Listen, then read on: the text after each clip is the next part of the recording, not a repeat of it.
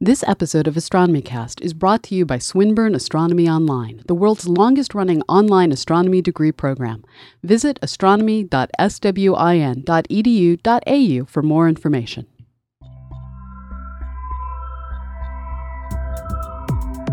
Astronomy Cast, episode 339 Space Conspiracy Theories.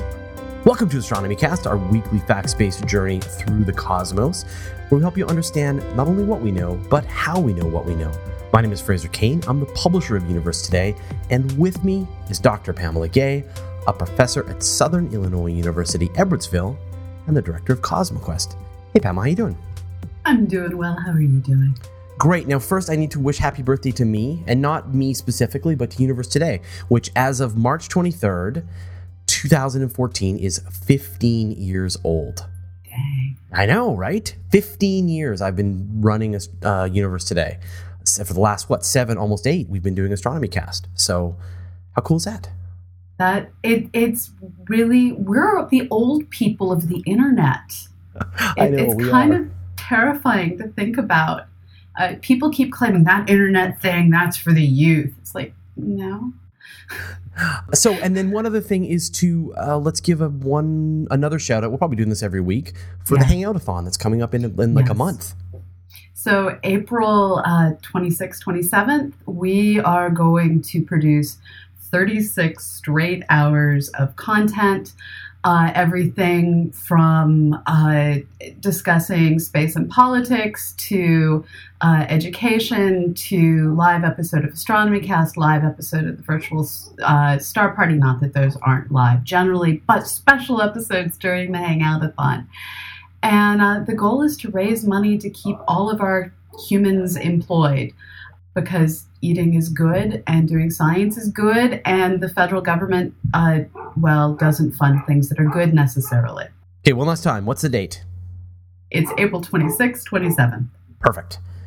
All right, let's get on with today's episode. This episode of Astronomy Cast is brought to you by Eighth Light Inc. Eighth Light is an agile software development company. They craft beautiful applications that are durable and reliable. Eighth Light provides disciplined software leadership on demand and shares its expertise to make your project better. For more information, visit them online at www.eighthlight.com. Just remember, that's www.thedigit8thlight.com. Drop them a note. Eighth Light, software is their craft. Yes, we actually landed on the moon. No, aliens didn't crash at Roswell. What is it about space exploration that leads to so many conspiracy theories? We'll try to get to the bottom of these conspiracy theories, poke holes in their ridiculous ideas, and help you build your baloney detection kit. Oh, where to start? Where to start? So, uh, so what do you? Do you want to start with older ones, newer ones, most ridiculous ones, uh, and then we'll start trying to undercover the, the philosophy. Pick one at random. Give me a, a space conspiracy theory that that uh, you think is hilarious. Uh, crop circles. Whoa, good one. Okay, yeah. So, so what are what are crop circles? Uh, so, so basically, there's all these images generally taken either from up on a hill uh, or uh, taken from an aircraft or something else, and they show these often amazing geographic this, that, and the other thing uh, circles, uh, circles and triangles and squares, uh, fractal patterns. And the claim is that it is not possible for humans to create such patterns overnight. And and the reality is, yeah, it is. It just requires rope and wood. And really, it's not that hard. Get over yourselves. Well, and I think the most hilarious part about this is that the person who, the team of people who actually created these crop circles and kind of invented it in the first place, just couldn't take the rampant conspiracy theories anymore and demonstrated how they did it. They took full responsibility. They showed all of their tools. They made crop circles for people, and people still, People still. don't believe them. It, it's really kind of amazing. And what, what I love is is like if you go to to Avebury, the standing stones that aren't Stonehenge in England, um, the the gift shop that that's at the part of Avebury where the park is and where the pub is um, has this entire wall of pictures of crop circles that were taken all throughout the United Kingdom.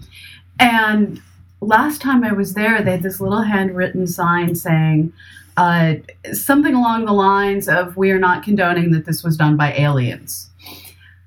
But the fact that they they're there causes people to think, "Oh, it's aliens," because because Avebury standing circles, fairy magic, all of this somehow gets tangled together. Um, yeah, it's kind of confusing. So I think I want to put one little nugget of that into the into the psychology conversation that we're going to have a little bit later, which is that even though it's been completely and totally debunked by the people who started the scam, it doesn't it hasn't Slow held up. It doesn't slow down. If anything, it's it's been increasing. Okay, so crop circles is, is a great and man, that is that is just like boiled down to its perfect essence. It's simple, easy to explain. That's a space conspiracy theory. Um, so let's keep going. Um, well, along the same lines, and, and this wasn't on the list I remember to send you ahead of time, but it, we just made me think of it, is the whole the pyramids, the, the Stargate theory that the pyramids all around the world, pick a culture that built a pyramid, they had the help of aliens. And no. And no, they did not. We're, we're still but not entirely sure how the pyramids were built, but that's mostly a problem of uh, we prefer not to think that that many slaves got killed, but that's a personal problem. Uh, well, I mean, I know that the pyramids are in some way. I mean, they're very carefully aligned. What north south. So the way they've been, the way they've been structured, the way they've been placed, you know, there's clearly some thought about geography, and there's you know some theories that they match what the uh, uh, The belt, belt of stars Orion, of and, and I'm actually good with that being true because the the Egyptians were master geometrists, and the idea that they would align them perfectly north south so they could get all of the pyramids completely symmetric. I don't know about you, but I'm the everything must align person when it comes to doing things in like Illustrator or someplace that allows me vector art. Well, it, this is like the masonry version of vector art. They just made sure everything aligned with what they had to align it to, which was the North Pole. Uh, so, no big deal on that. Why not make them look like the Belt of Orion if, if you believe that there's uh, deities in the heavens? Um, I'm good with that part. I'm just not good with the whole notion of it required an alien spaceship to come down and say, thou shalt, and provide the technology. No, that didn't happen. And it's funny because you get this situation, and again, this is another part of the conversation for the psychology discussion, which is that you can have a situation that you're not certain how they did a thing. It is unknown. How exactly did the Egyptians move those stones from, you know, dozens of kilometers away, the rock from the quarry to get it across the desert, to get into position, to get it up the hill, to get it in place? Was it a great big earthen ramp? Was it some kind of scaffolding system? Was it cranes? Whatever. Yeah. We don't know exactly how they did it, and they didn't provide good explanation. But just because you don't know how something was done, then doesn't require the leap to aliens did it. And and people do stupid things that you wouldn't naturally figure out how they did it. So so for instance, on on Failblog yesterday, I saw a photo of a big forklift holding a smaller forklift holding a smaller forklift, and this stack of of forklifts lifting forklifts, the smallest of the forklifts was carrying up the stuff they needed to get to the second story. I personally, if I knew what set of forklifts they had available, would never have considered stacking for- forklifts because that falls into the not exactly safe category of things to do. But a forklift So- is just a weight, right? And so, you know, a forklift can carry Yeah. a weight. Uh, They, they can carry a weight, but that whole calculating center of mass thing I know didn't occur. So. Hmm. It just seems rather unsafe. And and so I'm sure there's ideas that that they came up with given the tools they had on hand that we simply haven't come up with, and that's cool. Yeah. Okay, great. So that's good. I, uh, this is great. I, I I would love to unpack your rationale and the direction of the ones you're picking. but uh, but please continue. What else uh, is a space conspiracy theory? Well, the the rationale simply went from stone circles to pyramids seem to be related in my head. Why not? So, is it? Are you your, sure that it's not the uh, you know the secret NASA money, the the uh, the government uh, cover up that's making sure that you don't speak about the uh, the alien cover up? Hmm? Hmm? Well, well, you you mentioned initially oldest to newest, so I wasn't too worried about that. If you want a NASA conspiracy, the I think most tragic NASA conspiracy is actually involving Apollo One, where Scott Grissom, Gus Grissom's son, and one of the engineers involved with the mission um, have made sad, tragic claims that the fire on Apollo 1 was actually purposefully caused because they didn't want Gus Grissom to be the first person to the moon. And that the idea that his son would be part of that, it, it's just heartbreaking. And the idea behind that conspiracy theory is the short that caused the fire on Apollo 1. It was an oxygen rich environment, combusted, everyone inside died. They didn't have a method to really get the door open. It was just horrifying death by fire, I think has got to be the most horrendous way to die. And the claim is that the, the switch that was switched that caused the short, the short was something that purposefully occurred um, because things just weren't constructed correctly. I mean, it was a bunch of things, right? There was there was high pressure of oxygen in the in the capsule. The door mm-hmm. was difficult to release. That they had flammable material in it. They weren't kind of trained for fire in the situation. It was difficult for them to get out of their harnesses. I mean, they went after the fire. They went back and completely redesigned everything they did inside the capsule with this risk in mind because you can just imagine how terrifying and awful it would be if they were actually in space when you know when when that happened you would get a repeat of this disaster. And so but but but the and, and I'll, I'll, be honest this conspiracy theory is completely new to me. So so there is the theory that that it was that the that fire NASA, was started intentionally. That NASA was so insert expletive that the the Mercury capsule Gus Grissom had gone up in had been lost at sea because he opened the door wrong and there was panic involved. That they didn't want him to be the first person on the moon. And because they were off, okay, there I went and used the expletive. You can beep that, Preston. the the conspiracy theory is that NASA was so determined because they were upset that they'd lost one of the Mercury capsules.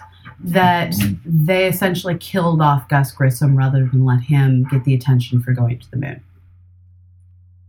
Yeah, isn't that the most tragic? And it's yeah. the the conspiracy theory is coming from his son, and yeah. it, it just it breaks my heart. Yeah. Um. Okay, well, let's move on. Uh, that's just awful and wrong, and you wanted a NASA conspiracy theory. I didn't want one that was so. No, I, I, I wanted them all. I want all of the conspiracy theories. I. I mean, I don't even know what to say. So let's just move on. Uh, so let's talk about while we're talking about Apollo projects. Let's just talk about the the, the moon landings. So, so my favorite, and this isn't one of the standard debunked, um, but it's nonetheless my favorite moon hoax or moon conspiracy theory, it's not a hoax, a moon conspiracy theory is that the Soviets, back in the days when it was the Soviet Union, had launched an astronaut to the moon um, with one of their standard missions, and it it wasn't an unmanned spacecraft, but rather one that had a cosmonaut on it that they had absolutely no way of getting home. And there was a mission launched right before the first Apollo mission. And the idea is that you have Buzz Aldrin standing there digging up rocks, doing his rock collecting thing, and up over the horizon comes a dehydrated, half starved cosmonaut going, Hey guys, can I have a ride home, please? And they left him there? I don't know how the rest of that story plays out, other than there's absolutely no evidence for conspiracy theory of, of cosmonaut on the moon. And this one goes into the whole the Nazis had a lunar base on the far side of the moon. And there's also the theory that there were, depending on which set of conspiracies you read, anywhere from one to three cosmonauts that died on takeoff prior to Yuri Gagarin um, successfully making it into space. And, and the thing with that one is, prior to the collapse of the Soviet Union, I, I, think all of us were willing to say, yeah, that that sounds like it could be true. We're good with that one.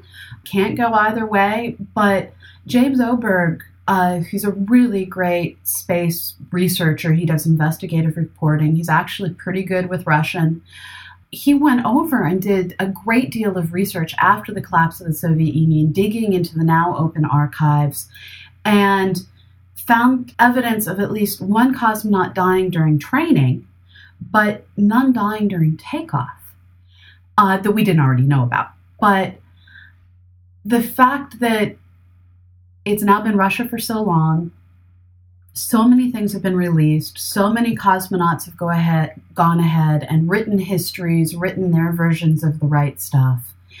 And we haven't seen any of them, um, and we haven't seen any now released records indicating to there being corpses of cosmonauts orbiting the planet or anything like that. So I, I think that one we can sort of say uh, propaganda from the Cold War that we can now say, no, actually, they didn't kill anyone off. Okay. I mean, that. I mean, I wouldn't say it necessarily sounds believable, but I mean, the fact that that that Oberg went and dug mm-hmm. into this, you know, that yeah. that if anyone could hide such a thing, you could imagine a very secretive totalitarian government might try and take a shot at that. Uh, yeah, totally agree. Yeah. So yeah. I I'm pretty sure we can write that one as nope. Yeah. Uh, so let's talk about the moon landings because I think this is where a lot of this is leading. So the theory goes that the we, theory goes the theory goes that we didn't actually land on the moon. That the entire moon landings were done as a you know, on a set somewhere, and by Stanley Kubrick. By Stanley Kubrick, and uh, and then nobody actually went to the moon. Now, now there is a classic Mitchell and Webb look uh, skit, comedy skit, and you can look it up on YouTube. Just look look for Mitchell and Webb uh, moon landing, and the gist of the skit is that they're planning the conspiracy, and they're saying, well, you know, we're going to save all this money Eh, because we won't need a massive moon rocket. And the and the one of the researchers says, no, no, we're going to need a massive moon rocket because people are going to wonder how did they get to the moon, and they're like, they went in that massive rocket. Okay, fine. And so you know, so they're capable of going to the moon. So the the conspiracy is hilarious because all of the pieces were in place to literally get, you know, they had to launch a rocket capable of the moon. The astronauts had to return in a capsule they brought moon rocks back. So, you know. There had to be something that the amateur astronomers could watch flying toward the moon and track on its way back. And now the Lunar Reconnaissance Orbiter is taking pictures in high resolution of the surface of the moon, including all of the lunar landing sites. No Nazi secret base, no uh, dead Russian cosmonaut, only the the landing sites as we are aware of them. And the, so I go ahead. I I have heard a really interesting twist on this theory, and I, I've asked to be shown more information on it. Chris Judd, who Judge rather, uh, who was on Stargate one interesting argument he put forward was Stanley Kubrick did film because he had a camera that matched one of the, the NASA cameras, did film the entire landing segment that was shown on television, but the actual landing occurred. And the real issue was we didn't yet have trustable technology to do live television. And the argument that one of the arguments that he used um, was the I think it was the Super Bowl that year had failure in its live broadcast. So the concern was here is the biggest moment in history. And this is a global history. Everyone around the globe embraces the moment that humans first landed on the moon. And this moment couldn't be trusted to the technology of the time. So, yes, there were astronauts. Yes, everything that, that theoretically happened actually did happen. But the broadcast that was shown on television was actually pre recorded by Kubrick. Um, that one intrigues me. I'm not saying it's real. I'm saying it intrigues me. Please tell me more. I'm calling nonsense because there was gigantic dishes set up. There's a whole great Yeah, movie yeah, no, called no, no, The Dish I- in Australia. Right. That that was receiving the signal and the hijinks that happened for them to be able to receive the signal from the landing. That you know that's where the broadcast came from was the general direction of I don't know the moon. So uh, yeah, no, absolutely not. I'm calling total nonsense. On that. I, I, and and Call and I'm nonsense. No, please. And what I'm saying is, um, part of me, the part that all of us have that wants to believe in random insert noun, there's there's this. I wonder if they actually filmed a backup just in case. Well, things failed down in Australia. That would amuse me to no end. I'm not saying it's true. I'm saying it intrigues me. Tell me more. I'm going to add that to my psychology uh, collection here. uh, let's keep going. So let's talk about aliens. Let's talk about the fact that there are aliens all among us. Aliens in in in the Yeah. skies, and they are visiting us on a regular basis. So, so I think my favorite aliens visiting Earth book of of all books that I've read is John Scully, Scalzi's Agents to the Stars, and the the uh, not giving away the punchline, uh, adapted from the publisher's summary version of this book is stinky, smelly, not particularly cute. Aliens come recognize that they can't really befriend the humans without terrifying them or at least deeply offending them with their body odor. And and so they find a hollywood agent to uh, help them come up with a plan for introducing themselves to the human race and um, the thing that gets pointed out in in this particular book is there's pretty much no way to enter the atmosphere without getting noticed. And, and the problem is uh, NORAD, all the countries with military radar. Now, if you come in over the ocean, who are you going to abduct? You may not get noticed, as we've recently learned with the tragedy of Flight MH370. But when it comes to entering populated zones, populated zones are covered with radar and they're also covered with people with dashboard cams and phones. And, and as has recently been uh, pointed out over and over and over by the meteorite men, um, when rocks come down, which they do on a regular basis, and rocks are way smaller than spacecraft, they're easy to spot. Everyone takes video of them, and we can go figure out where they landed and look for the fragments when the space shuttle came in for a landing at night, it was the most amazing thing because you could see the ionization of the gas in the atmosphere. You could hear the sonic boom caused by the deceleration. It was just fabulous. There's no other way to put it. Uh, you can sort of imagine an alien race coming up with a form of powered landing that would prevent the sonic boom, but you can't, at least I can't, come up with a way to do this uh, that isn't very bright. Um, so so how are they getting here that not one Russian dashboard cam Yeah. has caught it? Yeah. Well, for me, I think it's more of a logical conversation. Like, like I think about the the Fermi paradox, and you know we've talked about this quite a bit in the past. This idea that that you know that there must be some explanation for why we're not visited by aliens because if you end up with aliens in any one part of the of the entire milky way within about a million years like mold on a sandwich you end up with aliens everywhere. And so if you've got all these little places all the way through the milky way on the 400 billion stars, you know, you might get the alien that shows up with their super advanced space drive and they quietly come in and they look just like us and they they blend with humanity and they talk to the government and they join, you know, forces to oppress humanity. But for every one of those, you're going to have a thousand that come in with their great big Independence Day spacecraft, hover over cities, and bully us. And so, you know, you're just going to end up with hundreds, thousands of these aliens showing up in all manner of spacecraft, and and so you can't guarantee. So, so you have certain preconditioned notions in this. So, so a very interesting. I, one of the things that pops. But they're monoliths and they're pyramids and they're. Shush. Okay.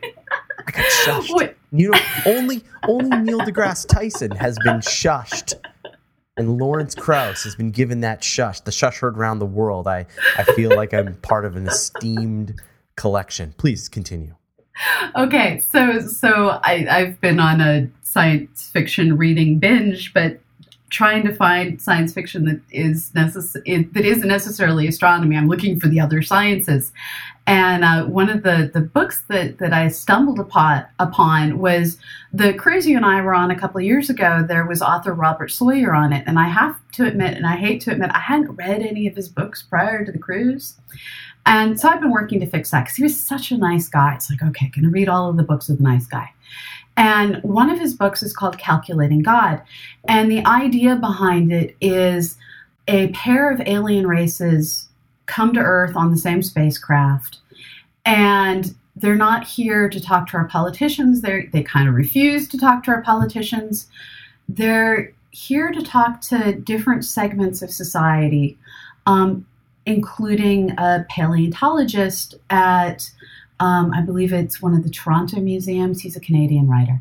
And all of the aliens believe in God, which is where the name comes from. And of course, the American, the, the Canadian scientist doesn't.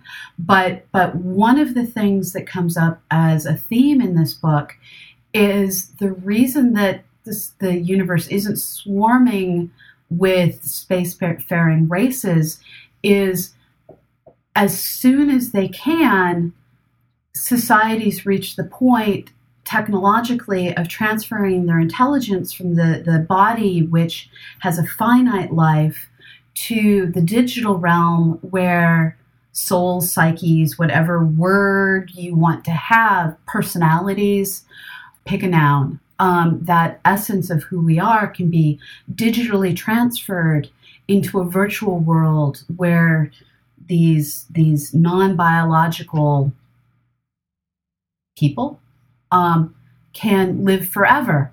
And once they've transferred themselves into this digital reality, they go to all sorts of extremes from locking up the tectonics of their planet to whatever to protect these, these computers, but they're no longer spacefaring because they're now memory based life forms instead of physically based life forms. So, so if imagine that the part of the Drake equation that says the number of intelligent uh, species out there that we can detect is bound by how long the spacefaring race is out there isn't only capped by how long until they're destroyed by disease, war, whatever, but also by how long before they digitize themselves. It was just an interesting premise I'd never thought of before. And for every mold that digitizes himself, and there will be 5,000 molds that end up colonizing the entire sandwich. That's all I'm saying. So let's please continue because uh, we're running out of time.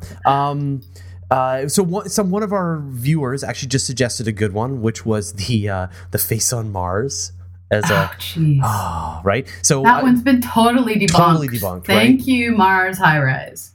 Yes. Uh, the short version is that the original image is from the was it the Mars, the Viking program? Mariner? Mariner, yeah, released an image of a mesa on Mars that looked like a face, like a kind due of a lighting face. Yeah, it was due to lighting. And then when and so people thought that was evidence that there was aliens on Mars, big cover up, uh, that there was Martians on Mars, um, and big cover up, and then the uh, later on high resolution images showed it was just a hill. What a big surprise! Yeah. Hills happen. Hills happen, yeah. And it, it wasn't this ancient region on Mars with a Martian civilization. Okay, so we've got a few more minutes left. Um, I just want to talk about the, the psychology. So why space? Well, if, if why space as a, as a as such a fertile conspiracy theory place? I, I think it's because society's decision on where magic comes from has migrated, and by magic, I mean any thing sufficiently advanced that we can't explain it with modern science can be conceived of as something reverent. So it used to be in Chinese lore, you had the um, spirit that would come sit on your chest, and and this was something to be feared. And now the same, and and I think you've mentioned you suffer from this. The same physical issue that causes you to wake up with your body still paralyzed when you go to sleep your your body releases yeah, a chemical that essentially yeah. paral yeah and and this way you don't generally beat up whoever you're sharing the bed with when you have a bad dream you can wake up while still in that sleep paralysis and it used to be and amy tan has this in some of her books wrapped in quite nicely as a plot element um, people would wake up and there there was this this ghost sitting on their chest or witch sitting on their chest if it was European lore, and now it's the aliens have per- paralyzed you.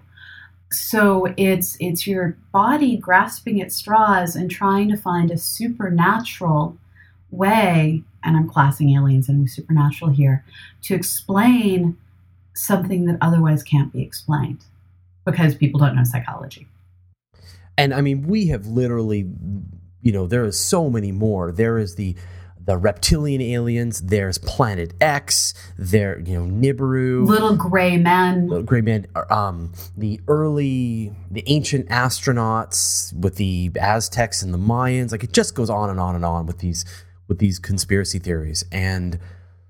It generally boils down to people trying to explain something that they don't have the intellectual tools to explain using science. They either lack enough facts or lack enough understanding of science. And and there's very little that we haven't figured out how to explain by having an, enough people dedicated to pulling on ropes and using something as wheels, pulleys, etc.